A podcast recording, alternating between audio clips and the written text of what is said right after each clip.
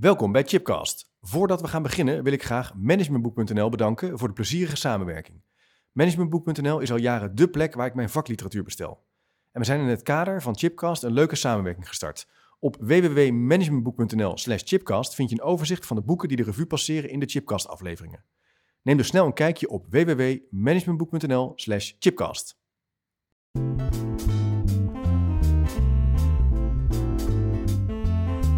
Welkom bij een nieuwe aflevering van Chipcast, een programma waarin ik op zoek ga naar verrassende antwoorden en nieuwe perspectieven op vragen die me bezighouden. En in deze podcast staat de vraag centraal: hoe zit het nu eigenlijk met het geld en de financiering van het onderwijs? En dat gesprek ga ik voeren met Ton van Haperen. Ton, welkom in de studio. Ja, fijn om hier te zijn. Superleuk dat je er bent. Je hebt een soort tour achter de rug, want je Ja. was vanochtend in Den Haag. Zeker, ja. Ja. Om eh, ook eh, wat te vertellen over eh, de staat van het onderwijs en wat er nodig is. Ja, het ging over het curriculum. Ja, Het ging over het, wat, wat kinderen moeten leren hier in, in dit land. En dat is altijd lastig vanwege de grondwet. eh, Omdat we, we, we hebben wel wat eindtermen, en, eh, maar dat is vooral examengericht. ja, En, eh, en er is nu een nieuw curriculum en er lopen twee dingen door elkaar. Aan de ene kant wil men allerlei problemen oplossen. Welke weet ik niet precies, dat is me wat onduidelijk. En, wil ook iets, er zit ook iets in van andere samenleving, ander onderwijs. Ja. En ehm, ja, dat moet dan tot een ander wat leiden. ja. Maar waar dat nu vandaan komt, dat is niet helemaal duidelijk. Het is niet duidelijker geworden na jouw ochtendbezoek. Nou, ik, ik, ik heb het wel een beetje duidelijker gemaakt. Maar eh, dat het een, een, een bij elkaar geraapte container is waar eh, scholen weer naar hartelust zelf wat uit kunnen halen. Ja. En dat dat een hele kwalijke zaak is. Want het is toch de bedoeling dat in de basis eh, de kinderen in Nederland in het algemeen vormend onderwijs hetzelfde leren. Ja. Ik bedoel, in het beroepsonderwijs is echt wezenlijk anders. Als je voorbereid wordt op een beroep, dan kun je zeggen, nou, er zijn verschillen, andere arbeidsmarktrelaties. Maar Ja, ja. in het algemeen vormend onderwijs, in opvoeding, opvoeding tot burger, eh, moet, moeten kinderen toch een heleboel dingen hetzelfde leren. Ja, Ik bedoel, dat is nou eenmaal niet anders. Nou, daar, daar is, daar, dit, dit, dit, ja, dit wordt lastig. Ja. moeilijk verhaal. Nou, We zijn nog niet eens begonnen, maar dan raak je wel de essentie van, van de onderwijsproblematiek. Het eh, is- heeft te maken met- curriculum.nu ja. onder andere. Het Ja. heeft te maken met bestuurbaarheid. Wat, wat je Ja. hier ook ziet, hier zit ook een besturingsprobleem. Het onderwijs heeft heel veel besturingsproblemen. Het besturingsprobleem is hier van, in, in de hele wereld is het zo dat eh, de staat, de overheid bepaalt wat kinderen leren in het algemeen vormend onderwijs. Zoiets willen we dan hier ook, maar toch weer niet. En, eh, en, en, en we willen ook zeggenschap geven aan mensen zelf. En Ja. je merkt dat dat het, het echt heel lastig is, omdat tegelijkertijd momenteel scholen wel een soort existentiële crisis doormaken en heel erg bezig zijn met van wie zijn we nou en wat doen we hier en hoe werkt dat. Ja. Ik heb toevallig van het weekend heb ik eh, advertenties bekeken van schoolleiders, wat daar voor eisen gesteld worden. Die zijn totaal anders van wat leraren doen. Ja. En dat betekent dus dat je eh, ook zelfs in het referentiekader eh, eh, versplintering krijgt. En op dat moment is, is zo'n sector echt heel lastig besturen. Ja, nou, daar gaan we het over hebben, Ton. Ehm, eh, je, je geeft eigenlijk al een inkijkje in jouw expertise. Even voor degenen die jou nog niet kennen, te- korte introductie. Eh, je bent leraar, leraaropleider en publicist. Eh, en je ontwikkelt ook lesmateriaal, schrijft regelmatig over lesgeven, over goed onderwijs, alles wat hiervoor nodig is. Schreef onder andere, je hebt veel publicaties op je naam onder andere het boek De Ondergang van de Nederlandse Leraar. Zo heb ik je eigenlijk leren kennen. Een boek wat mijn moeder aan mij gaf overigens, daar kom ik misschien nog later op. En later Het Bezwaar van de Leraar, hoe slecht beleid de Nederlandse school vernielt. En ik denk dat eh, voor degenen die jou niet hebben gelezen, op Twitter, social media ook eh, aanwezig bent. Ja, ik noem je eens het geweten van, eh, van onderwijsland, omdat je best wel in klare taal aangeeft wat je, wat je ziet gebeuren in de klas en in de maatschappij. Dus dat even zoals introductie. En we gaan het hebben over hoe het nou eigenlijk zit met het geld en de financiering. Ofwel de vraag, wie heeft het eigenlijk voor het zeggen Ja, in de, in de wereld van onderwijs? ja, dat is natuurlijk een hele, een hele serieuze. Ja. Van wie is het onderwijs is een, is een belangrijke vraag. Ja. Dus het onderwijs is natuurlijk van de maatschappij. Is, Ja. Het is van ons allemaal, dat is altijd zo. Alleen eh, wij allemaal zijn ook de overheid.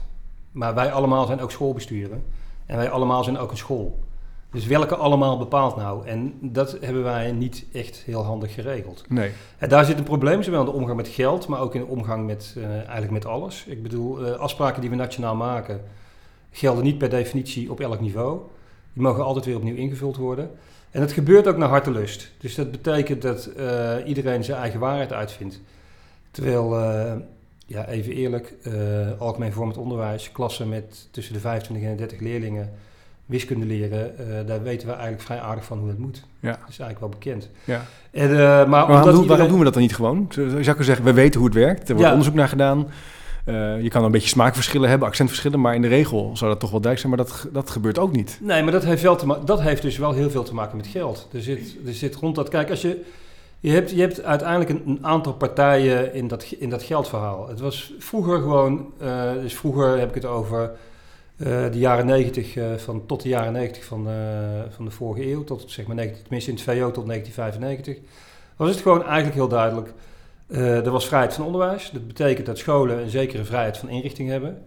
Maar wel binnen exameneisen en, en, en hoe dat werkt. En de financiering, het beheer, werd gedaan door de staat. Dat betekent dat de staat dus nationale afspraken moest maken over hoe je met leraar omgaat.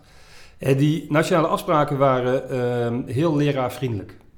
Hm. Uh, want het was een stelsel op declaratiebasis. Dus dat betekent dat uh, als je bijvoorbeeld een school had en uh, er was sprake van krimp.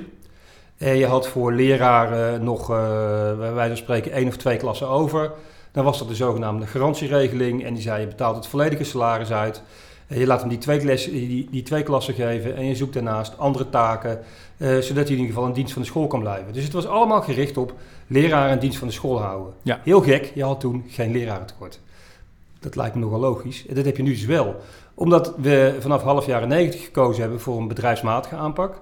Uh, de overheid heeft haar verantwoordelijkheid losgelaten. De uh, reden daarvoor was ook legitiem. Mm uh, als je kijkt naar eind jaren 70, dan begint het. Dan verliest de Nederlandse staat, net zoals elk westers land, de controle op de overheidsfinanciën. terwijl er heftig bezuinigd wordt. Ik weet nog dat ik Van der Stee, die was toen minister van Financiën op tv, zag met zijn whisky altijd. Uh, dat was ontzettend grappig, want die had echt veel miljarden bezuinigd en het tekort was weer miljarden opgelopen. Dus dan ben je de weg helemaal kwijt. Ja. En de grootste post op de rijksbegroting althans is onderwijs. Uh, dus daar moest iets gebeuren, daar is eigenlijk iedereen het wel over eens. Alleen uh, heeft men niet gekozen voor het terugbrengen van het bedrag, maar voor een ander stelsel. En bij dat stelsel heeft die overheid gezegd van nou, ik hou mijn budget binnen de perken, altijd. Dus mijn begroting is op orde. En ik geef het geld aan verschillende partijen en die zien maar hoe ze hun problemen oplossen. Nou, en daar, op dat moment uh, sluit er toch iets van, van, nou ja, ik vind corruptie wordt altijd een groot woord, uh, uh, maar cliëntelisme ja. in het stelsel. Want zeggen ze, wat gebeurt er dan? Wat doet dat? Want het nou systeem doet dus iets met mensen. Het systeem doet echt iets met mensen. Dus als je dat vergelijkt met, met, met het oude verhaal wat ik vertel, mijn vader was rector in die tijd. Ja, ik zeg dus niet dat ik idealiseer dat niet, hè? want er zijn heel veel dingen tegen te zeggen. Dus dat is, er, valt, er ging ook heel veel mis, even voor de duidelijkheid. Ja. Maar het was wel heel erg leraargericht op wat leraren vinden. Dus mijn vader had slapeloze nachten van de plenaire confrontatie met zijn personeel. Want die wilde natuurlijk vooruit met die school. En ja, leraren zijn per definitie niet innovatief en geven, ja, het liefst, uh, geven het liefst les aan kleine klassen. Dat vinden ze wel lekker. En voor de rest op tijd naar huis en zoek het maar uit. Uh, los van het feit dat er een heleboel daar heel bevlogen in zijn, maar die hebben wel zoiets van, ja, niet te veel malligheid, want het kost me energie en tijd. Dus je was heel erg afhankelijk van wat leraren vonden. Dus je moest je, als je iets wilde, moest je ze echt heel meenemen. Moest je een goed verhaal hebben. Je moest een goed verhaal hebben. En ze voelden zich ook heel veilig. Want ze wisten van, ja, sinds de Toxpees rond begin jaren 60 was het salaris aardig op niveau. Uh, woonden in de Villa-wijk, voelden zich heel wat, want die gingen met mensen om op de tennisclub. En, dus die hadden dat eigenlijk allemaal heel fijn voor elkaar. Dus die hadden zoiets van, dat, dat, is, dat is wel lekker zo. En als dat stelsel verandert, dan wordt het, uh, en het wordt bedrijfsmatig gerund, ja, dan krijg je gewoon omzet en kosten. Dus de deal was, want uh, de AOB die heeft wat dat betreft toch een beetje boter op zijn hoofd. Die heeft met Ritsen samen hebben besloten, Jacques Tegelaar was voor. Dat was de voorzitter van de Algemene Onderwijsbond toen. Uh, Ritsen was de PvdA-minister. overigens werd het Kamerbreed aangenomen. Het was geen PvdA-plan, dus dat je daar geen misverstand over krijgt. Iedereen vond dat goed. Wat was de deal? Uh, scholen liggen aan de ketting van Zoetermeer, daar staat het ministerie toen, hebben geen beleidsvrijheid, wat overigens aperte onzin is. Ik bedoel, ze hadden meer beleidsvrijheid toen dan nu, maar dat terzijde. En zij krijgen uh, bestedingsvrijheid van het geld, we maken gewoon het geld over en ze maken zelf uit wat ze doen. Ja. En ze zijn beleidsvrij. En die beleidsvrijheid, die hadden ze daarvoor eigenlijk ook, alleen was dat een beetje gesjoemel in de marge betekent dat je je organisatie op de kaart kan zetten, zo heet dat in die kringen, uh, door uh, spannende dingen te doen.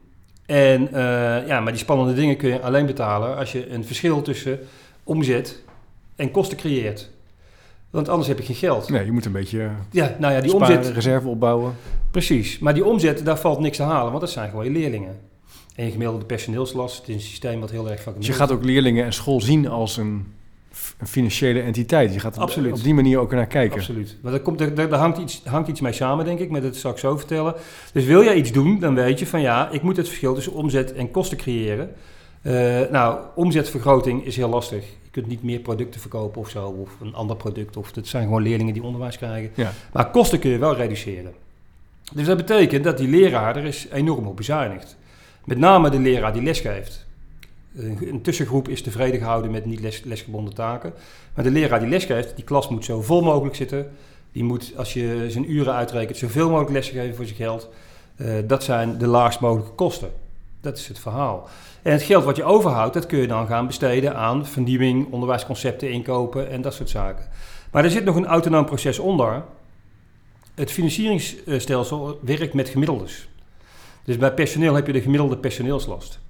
Bij uh, bijvoorbeeld de boeken die op een gegeven moment gratis werden, kreeg iedereen kreeg 300 euro uh, per leerling. Ja. ja, als je een categoraal gymnasium hebt, is het veel te weinig. Als je VMBO puntlassen geeft, hou je geld over. Dus, je werkt, dus dat betekent dat er maar één oplossing voor is. Is dat die scholen zo bestuurlijk in ieder geval breder worden. Ja. Want als je meer leerlingen hebt, beweeg je meer naar het gemiddelde toe. Dus wat je ziet is dat aan de ene kant um, mensen die daar overigens helemaal niet voor gestudeerd hebben, ineens op bestuurlijk niveau gaan denken van nou, ik ga beleid maken. Zij worden eigenlijk een soort van politicus. Uh, niet democratisch gekozen, ook niet democratisch gecontroleerd. Maar ze worden wel een soort van politicus. Ja, en daar gaat ontzettend veel geld door hun vingers. Ja. Ik bedoel, uh, mijn bestuur heeft volgens mij iets van 72.000 leerlingen. Nou ja, dat is ongeveer een half miljoen wat er per jaar... Of, uh, een half miljoen is uh, 500 miljoen, denk ik, als je Ja. dat omrekent. Wat er, wat er Enorme bedragen. zijn echt enorme bedragen. Maar het wordt eigenlijk, je zou zeggen, het wordt bedrijfsmatiger, dan zou het efficiënter worden. Ja, maar maar het natuurlijk het, te- het Wat tegendeel is waar. Ze worden maatschappelijk ondernemer genoemd, ze noemen ze zichzelf, maar het zijn natuurlijk nepondernemers. Ja, Ik met iemand anders zijn geld wil ik ook best ondernemen. ja dat is toch wel is net even anders. Dat is even anders, ja. En je ziet het ook, dat op het moment dat het misgaat, zoals je bij Amarantus zag, dat dan de persoonlijke aansprakelijkheid ontzettend lastig is. Je kunt Ja. moeilijk tegen mensen zeggen van, Ja. ja, ja, wat, moeten we nu, weet je wel. Toen, heb, toen, toen is er een constructie bedacht dat ze andere scholen hebben laten opdraaien voor het verlies van die school. Het zijn dan van die constructies waarmee je dan niet helemaal vrij bent, zeg maar. Maar het blijft aan alle kanten inefficiënt. Dus aan de ene kant ga je steeds meer eh, bezuinigen op leraren. Ja. Eh, dat betekent dat leraren steeds goedkoper worden, maar ook hele korte afgemeten baantjes krijgen. Dus, dus in de tijd dat de overheid betaalde en je had wat uren, en dan pluste je wat bij en had je een baan voor iemand. Nou reken je precies uit, ik heb zoveel Ja, uren, dan heb ik dus 0,000. zoveel salaris en eh, zoek het maar uit. De, de 0,35789 FTE's. En, eh, en als je binnenkomt eh, met de pet in de hand eh, aanschuiven in de laagste salarisschaal. Ja. En je krijgt pas een hogere salarisschaal als je en heel goed bent en iemand anders onder de tram loopt. Ja, Zou het ook heel vreemd, maar zou, als je deze redenering doortrekt, zou het dan ook kunnen zijn dat die aandacht voor leerkringen, voor het vergroten van die klassen, voor de, het idee van een plein waar, je, Ja, waar, waar de leerkracht coach is, dat dat misschien wel voortkomt uit die absoluut. economische redenering? Dat is mijn, dat is mijn, mijn grote bezwaar er ook tegen. Ja. Kijk, we weten gewoon dat mensen, ook, ook dat hele gepersonaliseerd leren, mensen leren, mensen leven niet individueel, mensen leren niet individueel, maar doen dat in groepen. Het is echt We zijn groot- sociale wezens. Natuurlijk. Ja. Ik bedoel, eh, Ja. jij bent geïnteresseerd in wat de ander doet, de ander is geïnteresseerd in wat jij doet. Ja. Jij wil weten hoe jij in de pikorde staat ten opzichte van de rest. Dat zijn hele belangrijke emoties. Bij kinderen nog veel sterker dan bij klas. volwassenen. Ja. Ja. dus. Een, dus een klas, een groep, is heel belangrijk. Net zo goed als dat een, eh, een erudite vakdocent die iets doseert, waar, wat hij zelf ook gestudeerd heeft en waarbij hij ontdekt heeft. Ik vind het spannend en leuk en ik wil daar met Ja. ze aan werken. Passie voor. Ook Ja. heel belangrijk Ja. is. Ja. Die combinatie is de meest effectieve combinatie. Die krijg je in Nederland nooit meer. Nee. Omdat namelijk het geld een andere kant op prikkelt. Rozenmuller praat voor, dus de voorzitter van de VO-raad praat voortdurend over ICT, gepersonaliseerd leren. Maar gepersonaliseerd leren dat is natuurlijk een hele aparte opvatting. Dat gaat echt uit van het kind als alleen maar individu. En dus eigen winst eerst onderwijs is dat. Ja, er zijn mensen in de, in de hogere middenklasse kunnen dat prima voor hun kinderen organiseren. Die nemen ze ook op vrijdag voor de vakantie mee naar de wintersport. En eh, als er eh, een 3 gehaald wordt voor wiskunde, dan doen we ze het bij. dan eh, doen we een, een Ja. bijlescursus. Ja. En dan wordt het wel ooit een keer een 6. Want zo moeilijk is het dus niet wat wij doen op die school namelijk. Dat wordt nu wel eens vergeten. Mensen hebben het altijd over niveau en dat het allemaal zo spannend is en zo ingewikkeld. Het stelt geen klap voor. Nou, geen, dat, dat gaat te ver. Maar een een HAVO-diploma is echt niet zo ingewikkeld. Dat Nee. is echt veel mensen gegeven, laat Ja. ik het zo zeggen. Ja, dat kan gewoon, zeg je. Ja, dat kan. En dat laat zien, als je, als je een paar uur bijles rekenen of wiskunde doet, dan haal je een paar punten hoger. Dit- ja, Ja. Als je met, met wat gerichte Maar goed, aandacht aandacht helpt natuurlijk ook. doe je het beter. Ja, Nou ja, en eh, kijk, eh, het meest schandalige is als je, als je het karikaturaal neerzet, is dat, dat alles in de onderwijsorganisatie is zogenaamd gerationaliseerd. Maar het is dus neprationaliteit. Eh maar dan laat je zo'n 4 HAVO uit de derde klas laat je binnenkomen in een soort van studiehuisconstructie met leerpleinen. Krijgen één uur klassikaal les, moeten de andere drie uren voor het vak zelf maar doen. Eh krijgen geen toets tussendoor, maar na acht weken krijgen ze een proefwerkweek met examenopgaven. Iedereen weet dat die kinderen kansloos zijn. Het gebeurt op waanzinnig veel scholen. Ja. Het kost geen drol namelijk. het is gewoon efficiënt, het is gewoon zo goedkoop mogelijk. Ja, het is, nou, het is niet efficiënt, maar het is wel zo Nee, sorry, het is niet efficiënt, het is goedkoop mogelijk. Je hebt ze wel een jaar langer namelijk. Ja, dus dat systeem dat duwt ons eigenlijk richting een kant op waar je minder leert, niet goed leert. Ja, nee, maar absoluut. En het ergste is natuurlijk op de werkvloer zelf. Het is ook helemaal niet leuk om zo les te geven. Juist, krijg je natuurlijk averechtse selectie. Omdat namelijk, eh, eh, dat is volgens mij ook een van de oorzaken van het lerarentekort momenteel.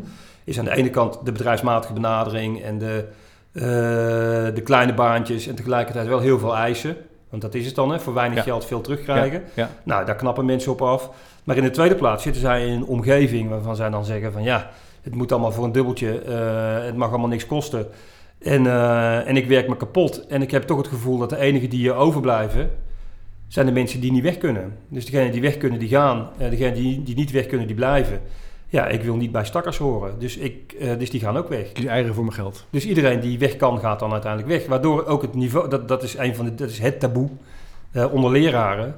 Dat het niveau onder leraren, en met niveau bedoel ik dus gewoon eh, de omgang met kennis, het niveau waarop jij zelf met kennis omgegaan bent, eh, hoe je daarmee omgaat, eh, daalt schrikbarend. Er stond in de, in de Volkskrant stond er een, een brief van een ouder die zei van, ik weet niet goed wat ik hiermee moet, maar ik krijg van de juffrouw van mijn kind krijg ik telkens briefjes waarbij de D's en de T's verkeerd staan, die dat verkeerd gebruikt wordt. Het staat vol met taalfouten. Moet ik hier iets van zeggen, ja of nee? In de reacties zeggen alle mensen, ja, nee, laat maar, want Ja. er wordt wel goed voor je kind gezorgd. Ja, en dat zijn dus opmerkingen. Dat Ja. is dus de, het, het, Het is geen zicht- opvang. het, zichtbare, gevo- eh, het Ja. zichtbare gevolg van die bedrijfsmatige aanpak. Tegen zo laag mogelijke kosten, zoveel mogelijk leerlingen erin duwen. En, eh, en, dan, en dan, dat zijn dezelfde mensen die dan zeggen van... ja, als je leerlingen achter, in de rij, achter elkaar in rijen zet... is dat als in het industriële tijdperk. Nou, als er iets industrieel is, is het deze aanpak. Ja, maar dat is ook de misopvatting van eh, onder andere het thema expliciete directe instructie. Ja. Eh, dat dat dan klassikaal en een soort machineachtige constructie is. Terwijl een goede lesgeven is, is helemaal niet saai of eh, dictatoriaal. Dat is heel actief, interactief. Je bent constant... Nou ja, kinderen kunnen meedoen. Dus dat, nou, dat, dat zie je ook. Aanspreekbaarheid is een van de belangrijke dingen Ja, van, eh ja. van maar we willen natuurlijk wel heel graag geloven dat dat heel erg is. Want dat helpt ons een beetje misschien wel richting die leerpleinen te Ja, gaan. ja, want ze Noem even het voorbeeld van die leerpleinen. Maar. Want zij, zij trivialiseren, eh, wat dat betreft is het, dus wat mij betreft is het dienaangaande gewoon oorlog. Hè? Want zij, zij zeggen dus niet directe instructie. Want directe instructie is een prachtig boekje over geschreven. Daar Ja. hebben ze even net over, staat allemaal keurig in uitgelegd. Gaat over lesfase, gaat juist over de activiteit van de leerlingen Ja. in de omgang met leerstof. Ja. Ehm, maar zij maken er dan van frontaal onderwijs. Met kinderen die zoals in, de- in het industriële tijdperk... Frontaal elkaar- onderwijs. En daarmee dat bedoel je even oorlog. Dat- als, als beeld even. Dat, dat, Dat is echt, dat, dat, dat Ja, ja, ja, ja. moet dient slecht gemaakt. wat mij betreft ten volle bestreden te worden. Je kunt niet van een 15-jarige verwachten dat hij zelfontdekkend zich eens gaat verdiepen Nee. in de differentiaalvergelijking. Dat gaat hij gewoon never ever doen. Nee. Daar moet iemand hem bij helpen. Een Tuurlijk. meester moet hem inwijden Ja. in hoe dat hoort. Ja. Daar heb je meesters voor nodig. Echte leraren zijn meesters. Ja. En dat geldt voor alles. Dat geldt voor wiskunde. Ook als jij gitaar wil leren spelen, heb jij les nodig van een gitarist. Ja, van een expert. Van, ja, Iemand die hè, boven, erboven Precies. staat op die kennis beheerst. en die doet dat niet voor niks.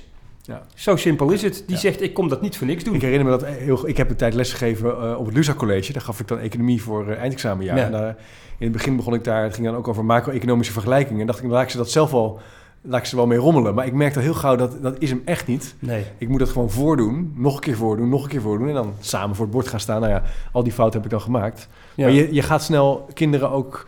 Dat is natuurlijk, misschien is dat wel het eindpunt van die oorlog. Dat je zegt, het kind is verantwoordelijk voor zijn eigen onderwijs.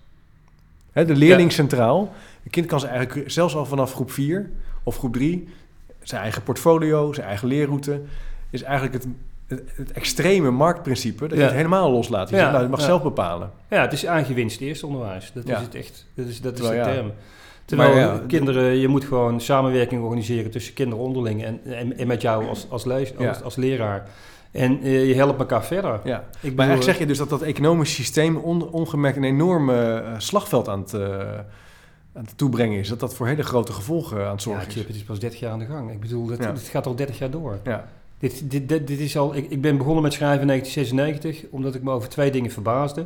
Aan de ene kant is die lump sum, Ja. waarvan ik toen wist van, nou, dit is wat er gaat gebeuren. Kennelijk was ik de enige, want niemand schreef erover. En het tweede was het studiehuis. Ik was ook de eerste die zei van, studiehuis is middenklasseonderwijs, is voor de goede klasse. Betekent dat kinderen die van thuis uit minder meenemen, worden daardoor serieus op achterstand gezet. Ja. Ja, ik vond dat een blinde het kon zien. Maar het is sindsdien, eh, in- of nou laat ik het zo zeggen, er is Dijsselbloem overheen gegaan. Dus er zijn allerlei vernietigende evaluaties geweest. Best Eh, wel eh, in plaats van dat die mensen dan eens inbinden, gaan ze gewoon door. Ja, Ik, het, het meest verbazingwekkende vind ik nog dat degenen die eh, het altijd hebben over innovatief onderwijs, dus de enige sector waar dat zo is, zijn altijd oud.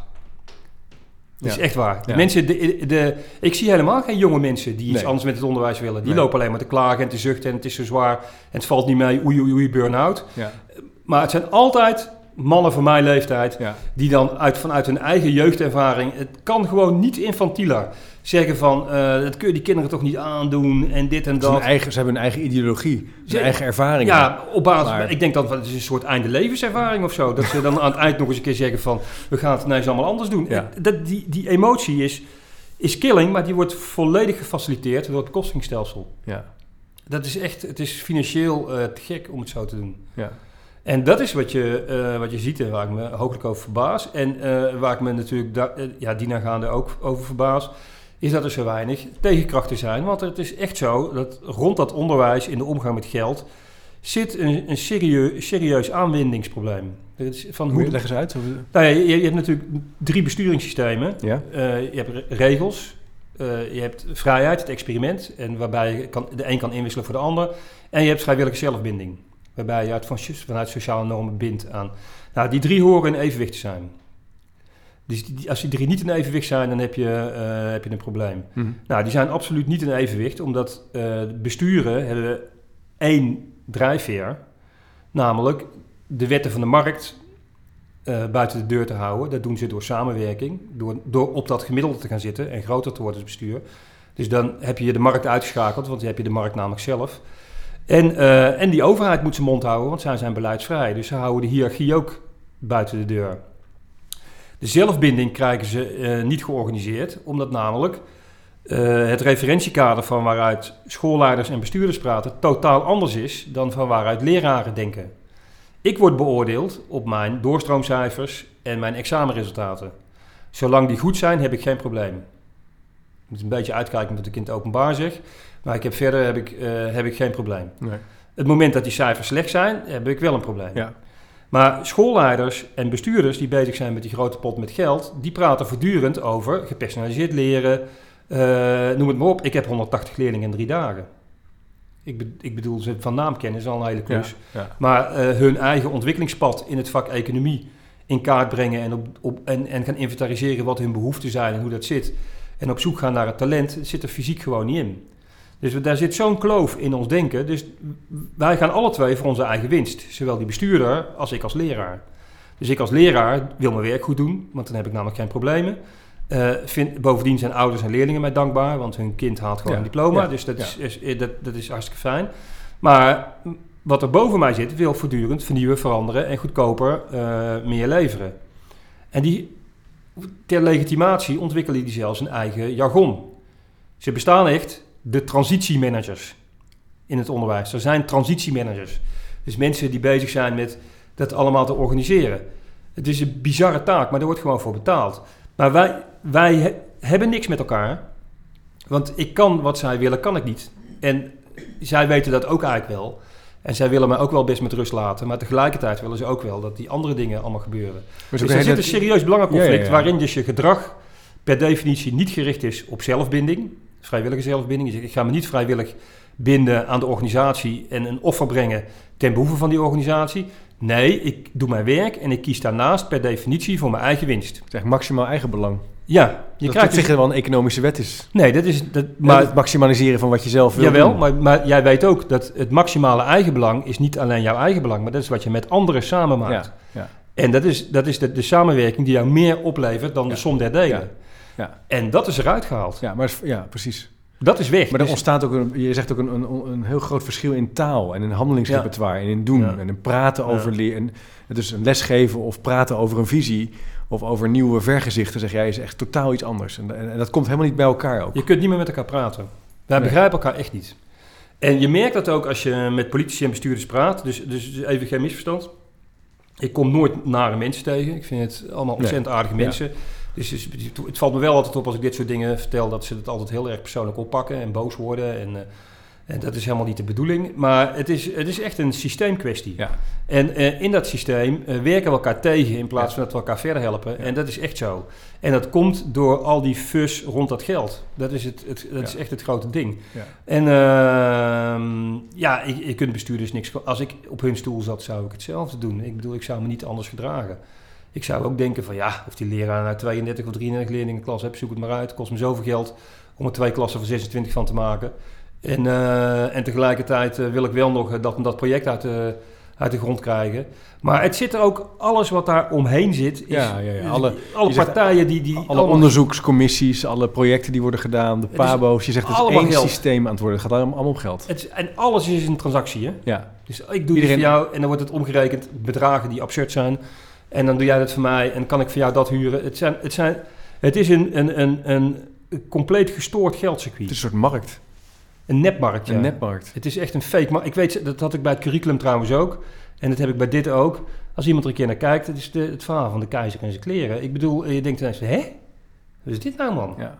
Maak jij 40.000 euro over omdat je die persoon heeft eh, die een taakje voor jou gedaan heeft? Ja. En dat is nogal veel geld. Dat niemand durft het te zeggen. Niemand, nou ja, een enkeling, jij zegt het. het gebeurt gewoon. Want bij, bij de kleren van de keizer is natuurlijk een sterke groepsdruk hè, om te conformeren. Niemand, eh, Ja. en dat, dat is ook natuurlijk wel, eh, wel gaande. Nou, je weet gewoon dat eh, als je... ehm, op zich is dat helemaal, helemaal niet erg, maar ik wist dat toen mijn eerste stuk gepubliceerd werd in NRC Handelsblad, wat er ook gebeurt, mijn carrièrepatroon binnen school is voor altijd kapot. Ja. Dat is gewoon zo duidelijk als wat. En zeker als ik hiermee doorga. En uh, want uh, d- dat wordt niet gewaardeerd. Nee. Het, wordt, het systeem duwt je eruit als het ware. Het systeem kot je gewoon uit, ja. Ja. En uh, ze willen je er niet bij hebben. En dan kun je zeggen van ja, dat is nou eenmaal, dat is de prijs die je voor betaalt. Dat klopt. En dat vind ik ook. Maar daarnaast zeg ik soms ook best wel, ik, ik zal ook best wel eens de plank misslaan. Maar ik zeg ook wel eens verstandige dingen. Misschien zou je Ja. daar een keer naar kunnen luisteren. Nou, deze analyse van een economisch systeem, dat zie, je natuurlijk, dat zie je niet alleen in het onderwijs, dat zie je ook wel in, op andere plekken ja. gebeuren. Dus Ja. dat, dat is iets wat op zich wel breder wordt gedragen. En er zijn ook wel economen die pleiten voor een heel ander economisch systeem. Maar je hebt bijvoorbeeld die donut-economie. Ja. Die mevrouw die zegt, eh, we moeten oppassen voor een bepaalde binnengrens, een buitengrens. Anders kijken naar hoe we met elkaar samenwerken. Maar geld doet dus blijkbaar iets. Maar het is misschien om toch even. Dat is misschien makkelijk om een oplossing te vinden, maar wat is er nodig? Want je, je hebt wel eens gezegd, we moeten helemaal opnieuw beginnen. Hè? ja. Ben je, vind je dat echt een soort, dat is een radicale route? Nou ja, er zijn Opnieuw gaan bouwen. Op het moment dat je problemen hebt in je organisatie, heb je twee opties. Eh, je kunt binnen het systeem werken en Ja. kijken wat je kan verbeteren. Ja. En je kunt zeggen, het systeem klopt niet, we hebben een nieuw systeem nodig. Ja. Nou ja, wat je gezien hebt, is dat we voortdurend ehm, binnen het systeem eh, dingen veranderd hebben. Ik bedoel, ik, ik vind het, het mooiste voorbeeld vind ik eh, de functiemix. Eh dus in 2007 schrijft uh, Rinoy Kan schrijft een mooi rapport, echt een goed rapport. Eh, waarin hij uiteindelijk zegt eh, van, eh, nou ja, we moeten het gewoon zo doen. Eh, een, HBO-bachelor krijgt eh, LB-salaris, een HBO-master LC en een WO-master krijgt LD. Dus opleidingsniveau terug in de beloning, wat mij een heel goed idee lijkt, want dat nodigt uit tot ontwikkeling Ja, en, eh, leren. en, Ja. en, en, en doorleren Ja. En, en, en noem het maar op. Dus dat vond ik een heel positief verhaal. Ik wist wel meteen toen hij dat schreef, dit is kansloos. Want daarmee maak je de overheid namelijk verantwoordelijk voor de betaling aan, aan leraren. En dat gaat nooit geaccepteerd worden. Nou, en dat gebeurde ook. Dus eh, werkgevers en werknemers gaan met elkaar in overleg. En die wisten er wel raad mee. Die zeiden van ja, het is ontzettend leuk van die Rino kan. Moet je even dit bedenken, hè, dat is 2008. Kredietcrisis, hele economie uit in fuus. Het was één grote klerenzooi, al het geld was op. En Plasterk maakt 1 miljard euro per jaar vrij voor betere leraren. En wat doen de werkgevers en de werknemers? Want ze zijn alle twee geen klap. De een is niet beter dan de ander. Zij zetten een functiemix in elkaar. Die wordt zo open geformuleerd dat hij ontzettend polyinterpretabel is. Uh, ze houden zich er gewoon niet aan. Dus die onderwijzers die zijn wat dat betreft ook niet al te snugger.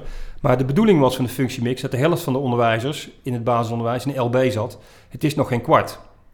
Hun besturen hebben dus gewoon een handtekening gezet en dat gewoon niet gedaan. Nou, zo onbeschoft zijn ze in het VO nog niet. Die hebben wel die quota keurig gevuld. Mhm. Dus die hebben het wat dat betreft netter gedaan. Maar toen de quota gevuld waren, was klaar. Er zat een regeling in dat als je academicus was en les gaf in de bovenbouw, had je automatisch recht op LD. Hebben ze er meteen uitgehaald. Er is gewoon wat geld gegeven en er is geen leraar die meer gestudeerd heeft. Wat de bedoeling was. Dus dat betekent dat op dat moment de resultaten van beleid tegengesteld zijn aan de doelstellingen. Ja. Als het nou één keer gebeurt, is het dan niet zo erg. Het gebeurt altijd. Het is bij elk beleid zie je andere resultaten dan bedoeld. Of je nou het studiehuis neemt of de basisvorming. Ik bedoel, de basisvorming is helemaal een, een ziek voorbeeld. Dus de bedoeling was om de schoolkeuze uit te stellen. Hij is juist daardoor vervroegd. Het studiehuis moest de zelfstandigheid van de leerling vergroten. Ze zijn consumptiever dan ooit. Ja. Dus ik bedoel... Dus je, je weet eigenlijk al... Je weet van tevoren, als zij zeggen dat is de doelstelling, dan zeg je, Ja. oh, maar dan komen we daaruit. Bij het tegengestelde namelijk. Nou ja, op dat moment moet je zeggen van een systeem wat zo werkt, dan heeft maar één, ja, er is maar één optie over. En dat is eh, bombarderen en opnieuw beginnen. En, eh, en dat is ook, ik bedoel, creatieve destructie, eh Schumpeter, Ja, het is allemaal ja. eerder beschreven. Ik, Ja. ik bedenk het allemaal niet zelf. Nee. Dus dat is, het, het, het, het is ook echt zo. Het is ook, op een gegeven moment lopen systemen vast. Het onderwijs is een opeenstapeling van afspraken. Ja. Je kan niet meer naar zo'n zo'n sprong maken in die vernieuwing. Je zegt, je moet echt opnieuw beginnen. Ja, het, het, het lukt niet meer. Nee. Het is een, een computer die in de war is, die moet je ook resetten. Ja, ja. Het is hetzelfde. Het, het lukt niet meer. ja. Ik herinner me op een gegeven moment ook dat ik op middelbare school... dat ook de tweede fase werd geïntroduceerd. Dat ik ook moest leren leren. Ja. Dat, dat, dat, dat, heeft mij, dat bracht me in totale verwarring. Ik was al niet zo heel eh, actief, maar Nee. het idee dat nog steeds vind ik dat heel ingewikkeld. Je moet nadenken over je eigen leerproces. Dat Ja. is op scholen heel dominant. Ik merk het ook bij mijn kinderen op de basisschool dat daar heel vroeg al mee wordt gestart. Ja, maar dat is dus in strijd met elk onderzoek, want die kinderen kunnen dat helemaal Ja, ik zie kind, ik denk nou, ingewikkeld verhaal. Het is natuurlijk wel interessant om na te denken over hoe je iets aanpakt. De ene kind kan dat makkelijker dan het andere. Maar, Nee, maar- mij zet het, ik weet nog dat ik ben daar volgens mij door, door redelijk eh, blijven zitten, denk ik wel. niet. De metacognitieve vaardigheden, ja. Ja. Dat zijn de dingen die, eh, die kun je niet onderwijzen. Nog steeds vind ik het lastig om te leren. En we- heel veel managers en in heel veel arbeidsorganisaties wordt ook heel erg ingezet op reflectie. Hè? Dat is belangrijk, reflecteren. Ja, er is niks mis met nadenken. Dat is Oh, Precies. Maar we En, moeten wel wat doen en, eh, natuurlijk. En daar voornemens uh, uithalen en zeggen van ik ga dit eens proberen. Een leraar doet dat natuurlijk voortdurend. Ja, Dus daar, ja. dus- waarom heb je dat zo aangepakt? Hè? is- Leg het ja. eens uit. De- de- en dat je je ook verantwoord voor, dat, dat, dat is allemaal het ding niet. Alleen het probleem is als je kinderen iets leert en aan het opvoeden bent tot burger, kun je geen metacognitieve vaardigheden onderwijzen. Nee. Dus ik kan wel uitleggen wanneer de winst maximaal is bij een bedrijf. Als ik dan tegen, en ik kan ook eh, aan kinderen met een hardop denkprotocol vragen van kun je me eens voordoen hoe je daar zou kunnen uitkomen? Hè, kun je me nou eens vertellen? ja. En, en als je dan zegt van nou, er komt niet veel bij jou, heb jij misschien, zou jij... En, dat je, en, en dan uiteindelijk zeg je van ja, oké, ik bedoel, eh, volgens mij is, is dat wel iets. En als je dat Ja. omzet naar een algoritme zou je dit vaker kunnen gebruiken. Ja. Dat, eh, dat werkt wel, maar dat is gewoon aldoende leert men. Ja. Maar niet door eh, gewoon in zijn algemeenheid. Dat is ook eh, bekend onderzoek, hè, de studieles in de brugklas. die, als je gewoon studieles geeft, alleen als studieles, dus kinderen gaan leren studeren in de eerste klas. Wat natuurlijk wel begrijpelijk is, want ze komen van de basisschool en dat soort dingen. Je moet ze even leren hoe, hoe het werkt op school. Ja, Dat gaat prima, ja. Maar dat is ook na twee weken klaar. Je kunt ook met ze plannen voor een toets. Kun je zeggen van nou, kom eens, hoe heb je dat gedaan? Maar leren studeren, dat kun je niet onderwijzen. Dat moet je binnen dat vak leren. Leren Ja. studeren en Frans leren bij Frans. ja. En dat is net zoals met die metacognitieve vaardigheden. Bij, bij het ene vak heb je die wel, bij het andere niet. En, eh, maar door daar op een gegeven moment zo'n ideologisch punt van te maken. Want het, het studiehuis draaide om de metacognitieve vaardigheden. Want als je maar geleerd had om te leren, kon je overal leren. Ja, dat is echt, Ja. dat is echt aperte onzin. Dat is, dat gaat Heel vreemd. Maar je zet me wel aan het denken met dat punt van dat die economie eigenlijk een beweging in gang maakt van verarming van onderwijs. Ja. verarming van vakken en daarmee ook de aantrekkelijkheid van het onderwijs eigenlijk onder druk zet. Ik zag vorige week een stukje van die discussie in de Tweede Kamer, waar bijvoorbeeld ook werd gezegd, ja, eh, vakken als scheikunde of natuurkunde, die zijn er straks niet meer. Het gaat veel meer over thema's. Eh, en dan kan een docent misschien ook wel een scheikundeles geven en dan weer een natuurkundeles. En er was gelukkig een, een hoogleraar die daar heel kritisch over was. Die zei, hoe zie je dat nou precies voor je? Hè? Want het is toch wel een natuurkunde... Ja, goed, soms kan je het samen, maar het is wel echt even wat anders. Ja, Zou het kunnen zijn dat dat economisch systeem eigenlijk dat ook probeert te doen. Dus die verarming van het vak, zodat je dus blijkbaar allerlei soort generalisten krijgt die dan Ja, gaan natuurlijk. coachen of zo? Of, Natuurlijk. Is Ja. Dat is, dat is eh, ook, ook het centraal stellen van maatschappelijke thema's. In het ehm curriculum.nu rapport staan globalisering en duurzaamheid genoemd. Ja. Dus, dus, eh, maar je kunt, ik bedoel, de wereld is, een geheel, is heel complex. De enige die de wereld in zijn geheel begrijpt is misschien God. Dat Ja. weten we niet, want Nee. spreken we nooit. Dus wij mensen kunnen dat niet. Nee, Dus een probleem als duurzaamheid is waanzinnig complex. ja. Het is prima om daarover te onderwijzen, maar wel vanuit een bepaald perspectief en vanuit een bepaald vak. En eh, als je naar duurzaamheid kijkt, krijg je bij, als je dat e- vanuit een economisch perspectief bekijkt, zie je iets anders dan als je dat vanuit een chemisch perspectief doet. Precies. Dus dat betekent dat je het, dat vak hoort centraal te staan en Ja. niet het maatschappelijk probleem. Dat heeft nog een ander ideologisch gevaar, dat je op een gegeven moment eh, burgers gaat opleiden die, waarvan je zegt, ik ga kinderen opleiden tot van, eh, kijk, wat kinderen vinden van duurzaamheid, dat mogen ze echt nog steeds zelf Ja. weten. hè. Precies. Dat is, dat is van hun Ja, en van hun omgeving. En van hun, zij mogen daar gewoon eh, hun eigen mening over Ja. hebben. En we gaan niet zoals in Noord-Korea kinderen opvoeden Nee. tot eh, mensen die eh, politiek correcte teksten uitbraken over duurzaamheid. Zij moeten daar kritisch naar leren kijken vanuit een vak. Want uit jezelf kritisch kijken, dan zie je niks. Nee, je hebt dus ook wel kennis nodig. Je moet Zonder kennis snappen- kan het niet. Precies. Dus juist is kennis belangrijk. Dat je ontdekt van eh, plastic wordt gemaakt van olie. Of eh, dat je kan eh, berekenen, stikstof kan berekenen. Je moet, er, ja, nou ja. je moet heel veel weten om naar grote maatschappelijke problemen te kijken. Want als het zo makkelijk was, hadden anderen het al wel opgelost, denk ik. Hè? Ja. Dus dat is zo'n hele rare paradox dat we het hebben over duurzaamheid. Maar eigenlijk in ons lesaanbod juist minder aandacht geven voor specifieke kennis. Om te snappen wat Ja. duurzaamheid is. Dus Ja. om nieuwe Nobelprijswinnaars eh, op te leiden of winnaars op te leiden. Ja, maar dat is in essentie wel de kwestie. En het heeft dat toch te maken met die averechtse selectie op de werkvloer, waardoor mensen die gestudeerd hebben en iets kunnen en ergens anders terecht kunnen ook weggaan. Ja, Het heeft te maken met dat het niks, niks mag kosten. Het heeft te maken met leraren die zelf eh, nooit een vak gestudeerd hebben en het niet weten. Die, zijn allemaal, die willen allemaal graag duurzaamheid onderwijzen. ja, Het lijkt ze wel leuk. Met de nadruk op lijken. Want ze hebben geen idee. nee. En eh, dat is allemaal. en en dat, er, is een, er is een. En dat is wel het probleem ook in het hele onderwijsdebat. En dat, nogal wat mensen vinden mij nog wel eens pedant en arrogant en zo. En dat mag ook allemaal best, moeten ze vooral blijven doen. Maar er zijn wel mensen die allerlei meningen verkondigen daarover. die echt op niks gebaseerd zijn. Het is heel erg persoonsgebonden en intuïtief. En als je dat weer terugbrengt naar het organisatiemodel. is het feitelijk zo dat de voorzitter van een college van bestuur. van een groot onderwijsbestuur. wat hij doet, hoe hij het doet, niemand weet het. Want hij is onzichtbaar. Hè? Hij is veel slechter zichtbaar dan onze minister. We kennen hem niet, we weten het niet. Eh, wat hij doet, dat- daar ben ik 99% van overtuigd, is eigenlijk altijd persoonsgebonden en intuïtief. Hij doet maar wat. Dat Ja. is het gewoon. Hij doet Ja. maar wat. Kijkt wat naar die cijfers, laat zich wat informeren door zijn accountant en doet maar wat. En, eh, en ze zeggen ook altijd van, eh, als je ze dan spreekt, van ja, maar ik eh, vind het prima dat die scholen zelf uitmaken wat ze doen. Hè, de ene is bezig met gepersonaliseerd leren Ja. en de ander doet wat meer directe instructie. Hè, ik vind dat prima, want het is eh, van die duizend bloemen en zo. En eh, er is niet één weg die naar Rome. Dat soort gelul van die algemeenheden, er is niet één weg naar Rome.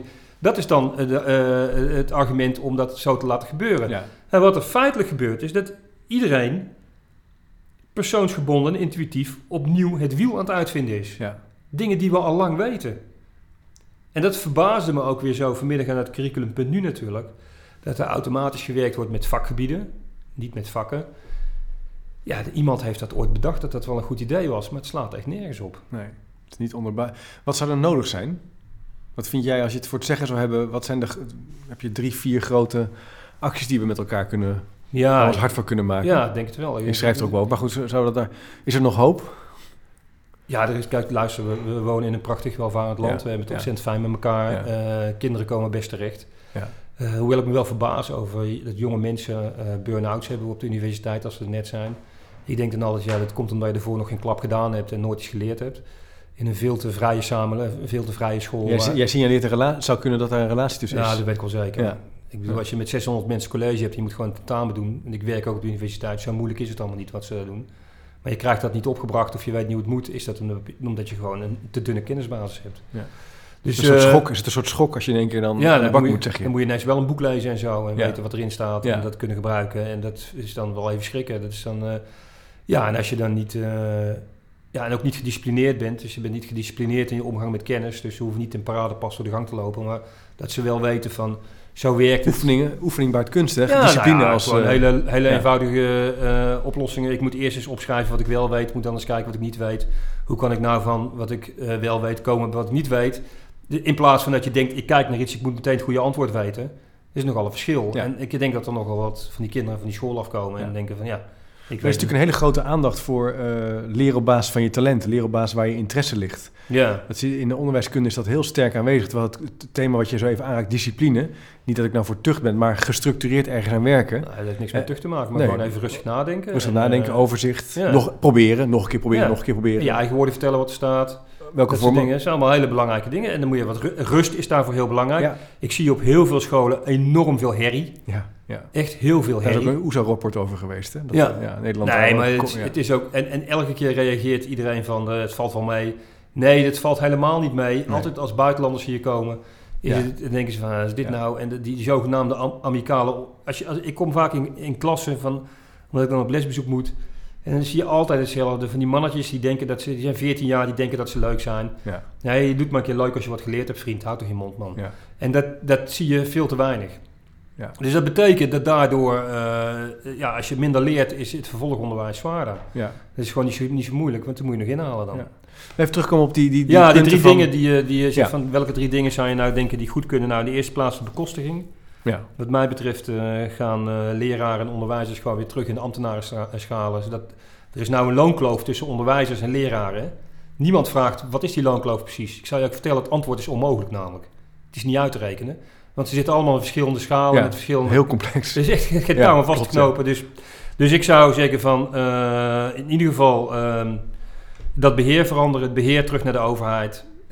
Het onderwijs blijft van de scholen. Scholen doen waar ze verstand van hebben, namelijk onderwijs organiseren. En geld laten we over aan mensen, ambtenaren die daar wat over te zeggen hebben. De tweede plaats, eh, wat er gebeuren moet, is denk ik dat je toch een, een soort van staatspedagogische ingreep zou moeten hebben Ja. in wat kinderen leren. En ik denk dat met name omdat wij de, de sporen waarlangs wij communiceren zijn taal, getallen en wie we zijn. Ons verleden, zeg maar. Dus dat betekent dat je voor de vakken Nederlands, Engels, wiskunde en geschiedenis toch echt een nationaal curriculum moet maken met Ja. eindtermen per, per, per leerjaar en standaarden die ook daadwerkelijk toetsbaar zijn. Misschien wel met bijgeleverde toetsen zelfs. Ja. Zodat iedereen weet van als je in 2 HAVO zit en je krijgt geschiedenis, heb je dat geleerd. Ja. En heb je dat niveau gehaald en als je het niet gehaald hebt, is het gewoon niet goed. En het derde is eh, systematisch inzetten op ehm, opleidingsniveau van leraren. Dus de leraar die bij mij, de, die- als ik het voor het zeggen heb, die de die en de dats en de korte en de lange ei niet uit elkaar kan houden, ja, die gaat er meteen uit. Maar dan ook meteen. School is geen jeugdhonk. Eh, school is om te leren. Als je het zelf niet kan, dan ben je gewoon te dom. Dan ga je maar iets anders doen. Dus een hoge professionele norm. Ja, Er moet een bepaald punt zijn waarvan we zeggen... juist dat dit- hoger. Dus je ziet dat ze Ja, juist ja, ja, de norm steeds verder verlagen. Nee, dat is ik ben ervoor om, hoger. om de, de norm hoger te leggen, zodat het beroep uiteindelijk meer status krijgt en dat je er ook echt iets voor moet doen. Heel interessant dat je dat zegt. Bijna elke school die ik heb bezocht waar het eerst slecht ging en nu goed... zeggen ook, we hebben de, de norm verhoogd. Ja, We zijn kritischer geworden naar wat we willen en daar spreken we mensen op aan. ja, Dus, eh, dus je zou denken, en dat is nu met, met rekenen natuurlijk ook eh, in de media, hè, geen breuken meer of wat dan ook. ja, Terwijl je het juist hoger moet. Dus een hoge professionele norm ook najagen met elkaar. Ja. Even als derde punt. ja. Ja. En zo moeilijk is het niet. Ik bedoel, eh, dus, dus het, het, is, het, het eh, zou van wat politieke moed getuigen om dat soort punten uiteindelijk ook bespreekbaar te maken. Dat Ja. is ook, wat mij ook het meest verbaast. Ik ben op heel veel plekken geweest. Ja, En even voor de duidelijkheid, echt. Ik dacht eerst altijd, je moet het uitleggen. Hè, dus wat we nou aan het doen zijn, we praten erover en we leggen wat uit. Iedereen weet het. nee, dit weet iedereen. ja. Iedereen Nee, weet dat het. ken ik ook. Iedereen weet dat het met dat geld Ja. gewoon, dat is Ja. echt niet goed. Tot op het hoogste niveau. En ze doen er helemaal niks aan. Iedereen weet dat het de Italiaanse economie in het klein is. Ja. Apart eigenlijk, hè? Nou, niet apart, schandalig. Met Schandalig. pek en veren eruit rammen. Ik bedoel, eh dit, is echt, eh, dit is echt verschrikkelijk. Ja. nee, maar ik vind het, meen ik serieus, ik vind het misdadig. Want iedereen kinderen weet het- worden gewoon geofferd. Ja, nee, dat, dat is het punt. Maar het gaat ook over eh, dat punt van die het nationale curriculum. Eh, wat we nu natuurlijk doen is een soort ronde door het land maken en met elkaar gaan nadenken Ja. over wat onderwijs is. De meeste leerkrachten die ik tegenkom of docenten zeggen, nou, ik vind het best wel prima als er zes, zeven slimme mensen nadenken over wat je moet kunnen in groep 6 of groep 7. Tuurlijk. Eind. Daar is niks mis mee. Ik, niks mis ik mee. zou ook niet willen meedenken over wat, wat natuurkunde eh, in het eind- eindexamenniveau. Terwijl ik denk dat acht hoogleraar dat prima kunnen met een onderwijskundige erbij. Zou Volgens mij kan dat wel simpeler, Ja. inderdaad. Ja. Dan we nog aan het derde, de professionalisering. Dat gaat ook over de lerarenopleiding. Ja. Pabo's, daar is ook nog wat te winnen. Dus Ja. we hebben ook wel drie, drie constructieve tips. Vooruit, ja. Ja. ja. Ja, maar het Ja. gaat niet gebeuren. Dat is, Nee. dat, dat is de... Je bent wel pessimistisch of sceptisch erover? Ja, ik ben, Hoe ik- zeg je dat? ja. Ja, ik, ik, ik, doe dit al zo lang. ja, je bent al een tijdje mee. En eh, ik, eh, zie, in plaats, ik, heb, eh, ik was echt heel positief. Toen dat boekje uitkwam, De Ondergang, Ja. en toen was ik weer heel Was je positief. Heel positief. Maar ik vergeet nooit, dat is, dat, dat scène heb ik in het bezwaar eh, heb ik die beschreven. Dat moest ik daarover praten, over Dijsselbloem en Rinoy Kan en zo. Ik veel uitgenodigd. En toen moest ik s'avonds bij eh, met het oog op morgen nog iets vertellen. En Jeroen Dijsselbloem, die zat toen van de commissie Dijsselbloem, eh, Ja. zat daar te wachten. En Dijsselbloem zijn ouders zijn net als jou, die van jou, zaten ook al twee in het onderwijs. Dus dat zit er allemaal wel degelijk in. Ja. Dus de klachten van papa en mama waren keurig meegenomen. Dat had hij netjes gedaan. En, eh, en ik, eh, ik, ik had net gesproken, bij het, de zender Het Gesprek had ik gezeten. En ik moest naar huis en ik stond in Amsterdam op het station. En de redacteur zegt tegen mij in mijn oor... Ja, luister eens, daar zit meneer Dijsselbloem in de, in de studio. Eh, u mag alleen zeggen wat u ervan vindt. U stelt hem geen vraag en u levert geen kritiek. Ja. Dat had hij bedongen. Nou, toen wist ik genoeg. Het interesseert hem helemaal niks. Hij schrijft het rapport en denkt zo de mythe maar op, het maakt me niks uit. En dat zijn de grote jongens in de politiek. Ja, daar word je wel eh, vrij cynisch van, moet Ja. ik eerlijk zeggen. Ja. Want hij had natuurlijk niet alleen het rapport moeten schrijven, hij had zich ook aan het rapport moeten committeren. En moeten zeggen van luister eens, er gaan die dingen gewoon ontzettend mis. En we weten allemaal waarom het misgaat. En het heeft allemaal te maken met een corrupte omgang met geld en een slecht systeem. En leraren die gemiddeld genomen steeds lager opgeleid zijn. En dat gaan we omkeren. ja. Maar- niet alleen aanzeggen, maar ook bezig. En ja, zo'n doorgaan. rapport schrijven en daarna gewoon... eh, Ja. Dat, ja, dat kan iedereen. Ja. Ik bedoel, eh, dat, dat had, ik uit, had ik uit het hoofd gekund. Ik had niemand iets hoeven te vragen. Ja. Dus dat, dat is, eh, is natuurlijk... een- en, en iedereen blijft maar over die Dijsselbloem roepen en zijn rapport en zo. Het is gewoon fake. Ja. Het is echt Jij zegt het is een fake. parallel universum waar dingen gebeuren bijna. Het gaat gewoon... Het is, het is echt... Het is zoals de maffia. Ja. Het is een, een, een, een corrupte wereld waarin mensen met elkaar geld uitwisselen. Transacties doen. Die voor kinderen niks betekenen. Het geld komt per definitie... Ik meen het echt, hè. Ik geef 35 jaar les. De norm is altijd 30, 32 leerlingen geweest in de klas. Altijd. Nu nog steeds. Er is zoveel geld heen gegaan. Waarom zijn die klassen nooit kleiner geworden? Omdat het ergens anders heen gegaan is Ja. natuurlijk. Het is Hè, ergens, ergens achter de strijkstok, ja. Ja. Ja, ik probeer nog een soort, eh, maar ja, niet een hoopvol einde, maar we zijn een beetje aan het eind gekomen van de podcast. Te kijken van wat is nou het perspectief? Je hebt natuurlijk wel die drie punten genoemd, maar het is ook wel een, een sombere boodschap die je zo vertelt. Nou ja, het enige wat je... Dus, dus, dus wat ik hoopte toen dat, dat boekje uitkwam, Ja. eh, De Ondergang... Ja, Dat, dat, we, dat we zouden mobiliseren Ja. en eh, beter onderwijs zouden afdwingen. ja, En eh, dat is niet gebeurd. Sterker nog, dat is eigenlijk repressief tolerant is dat opgelost. ja, En je merkt ook dat bij ons is de lumpsum tien jaar eerder ingevoerd dan in het primair onderwijs. En dan zie je weer de media, ja, die, die surft op de media, ja, de- het geld en de media, die bepalen uiteindelijk met elkaar wat er gebeurt. ja, Dus nu, tien jaar later, is het PO in crisis. Maar ja, die sturen kinderen naar huis. Ja. Bij ons vielen uren uit. Maar die sturen een hele klas weg. ja. Nou, nou, nou is daar dus eh, de shit aan. Want die krijgen nou die, eh, dat die bedrijfsmatige aanpak echt begint in te kicken. Ja, en dan gaat iedereen kijken weer daarnaar. Ja, dat op opportunisme en niet kijken naar het grote geheel. Ja, ik, ik, je begint bijna te denken. Ik bedoel, wie zei dat ook alweer? Die, die Rutger Brechtman, het boekje geschreven van alle Alle mensen. mensen deugen. Alle mensen, nee, alle mensen zijn dom. Dat lijkt me beter. Nou, Ton, wat een einde, ja. Hm. Ja, een, een, eh, het, het, het zet ook wel echt aan denken hoe je zo niet alleen over het nu hebt, maar ook de hele, hele historie en de aanleiding er naartoe eh, scherp zet. Eh, ik ben heel benieuwd wat luisteraars hiervan gaan, eh, hoe ze hierop gaan reageren. Ja. Eh, reageer graag via Twitter. Eh, jij bent heel actief op, op social media, of heel actief, je bent actief op social Ja, media en ik ook. En ik denk dat we zeker nog doorgaan om dit thema te bespreken. Het heeft ook mijn interesse. Ik heb eerder natuurlijk met, met Jozef Kessels een boek over geschreven, Denk in organisaties. Dat stond in de maand van de filosofie centraal. Mhm. Dat was de vraag van, denken we door dat, al dat geëconomiseerd nog eigenlijk nog wel na? Of zijn we een beetje dom geworden? Ik denk dat we redelijk in één lijn daarop zitten. Ehm Ton, dankjewel voor je tijd. Ontzettend eh, interessant en eh, belangrijk ook wel wat je vertelt. ja, jij Eh, bedankt. Ontzettend leuk gesprek. Ik ook. Ik hoop dat je nog eens terug wil komen. En ik volg zeker je werk met belangstelling. Dus, en ik denk wel dat de beweging groter is. Al is het maar om even een blik in de toekomst te werpen. Oh, Binnenkort komt bij mij op bezoek Paul Kiersner, emeritus Mhm. hoogleraar onderwijspsychologie, om te, met mij te praten over wat werkt nou eigenlijk in de klas. Wat is effectieve didactiek. Dus dat is een interessant gesprek. Maar ook onder andere Jan van der Vende, initiatief neemt van eh, PO in Mhm. actie, die komt hier ook naartoe om, eh, om te praten over, eh, over wat hij belangrijk vindt in het onderwijs. Dus wat dat betreft zijn er wel wat brandhaartjes, positieve brandhaartjes Ja. te bespeuren, maar het is een hele harde strijd. Zeker weten. en ik denk dat het heel belangrijk is om met elkaar in gesprek te blijven hierover. Ehm Ton, dankjewel. Schrijf je zeker ook even in op chipcast.nl slash doe mee. Dan krijg je wekelijks elke, keer, elke week een nieuw gesprek over leren, onderwijs, samenwerken en zelfs filosofie in je mailbox. Gratis en voor niks. Wie wil dat nou niet? ja. En check ook zeker de website van Ton, eh www.tonvanhaperen.com met meer materiaal en artikelen over, over wat hij allemaal meemaakt. En onder andere dingen naar zijn boeken. Eh, bedankt voor het kijken en of, bedankt voor het luisteren moet ik zeggen. En tot de volgende keer maar weer.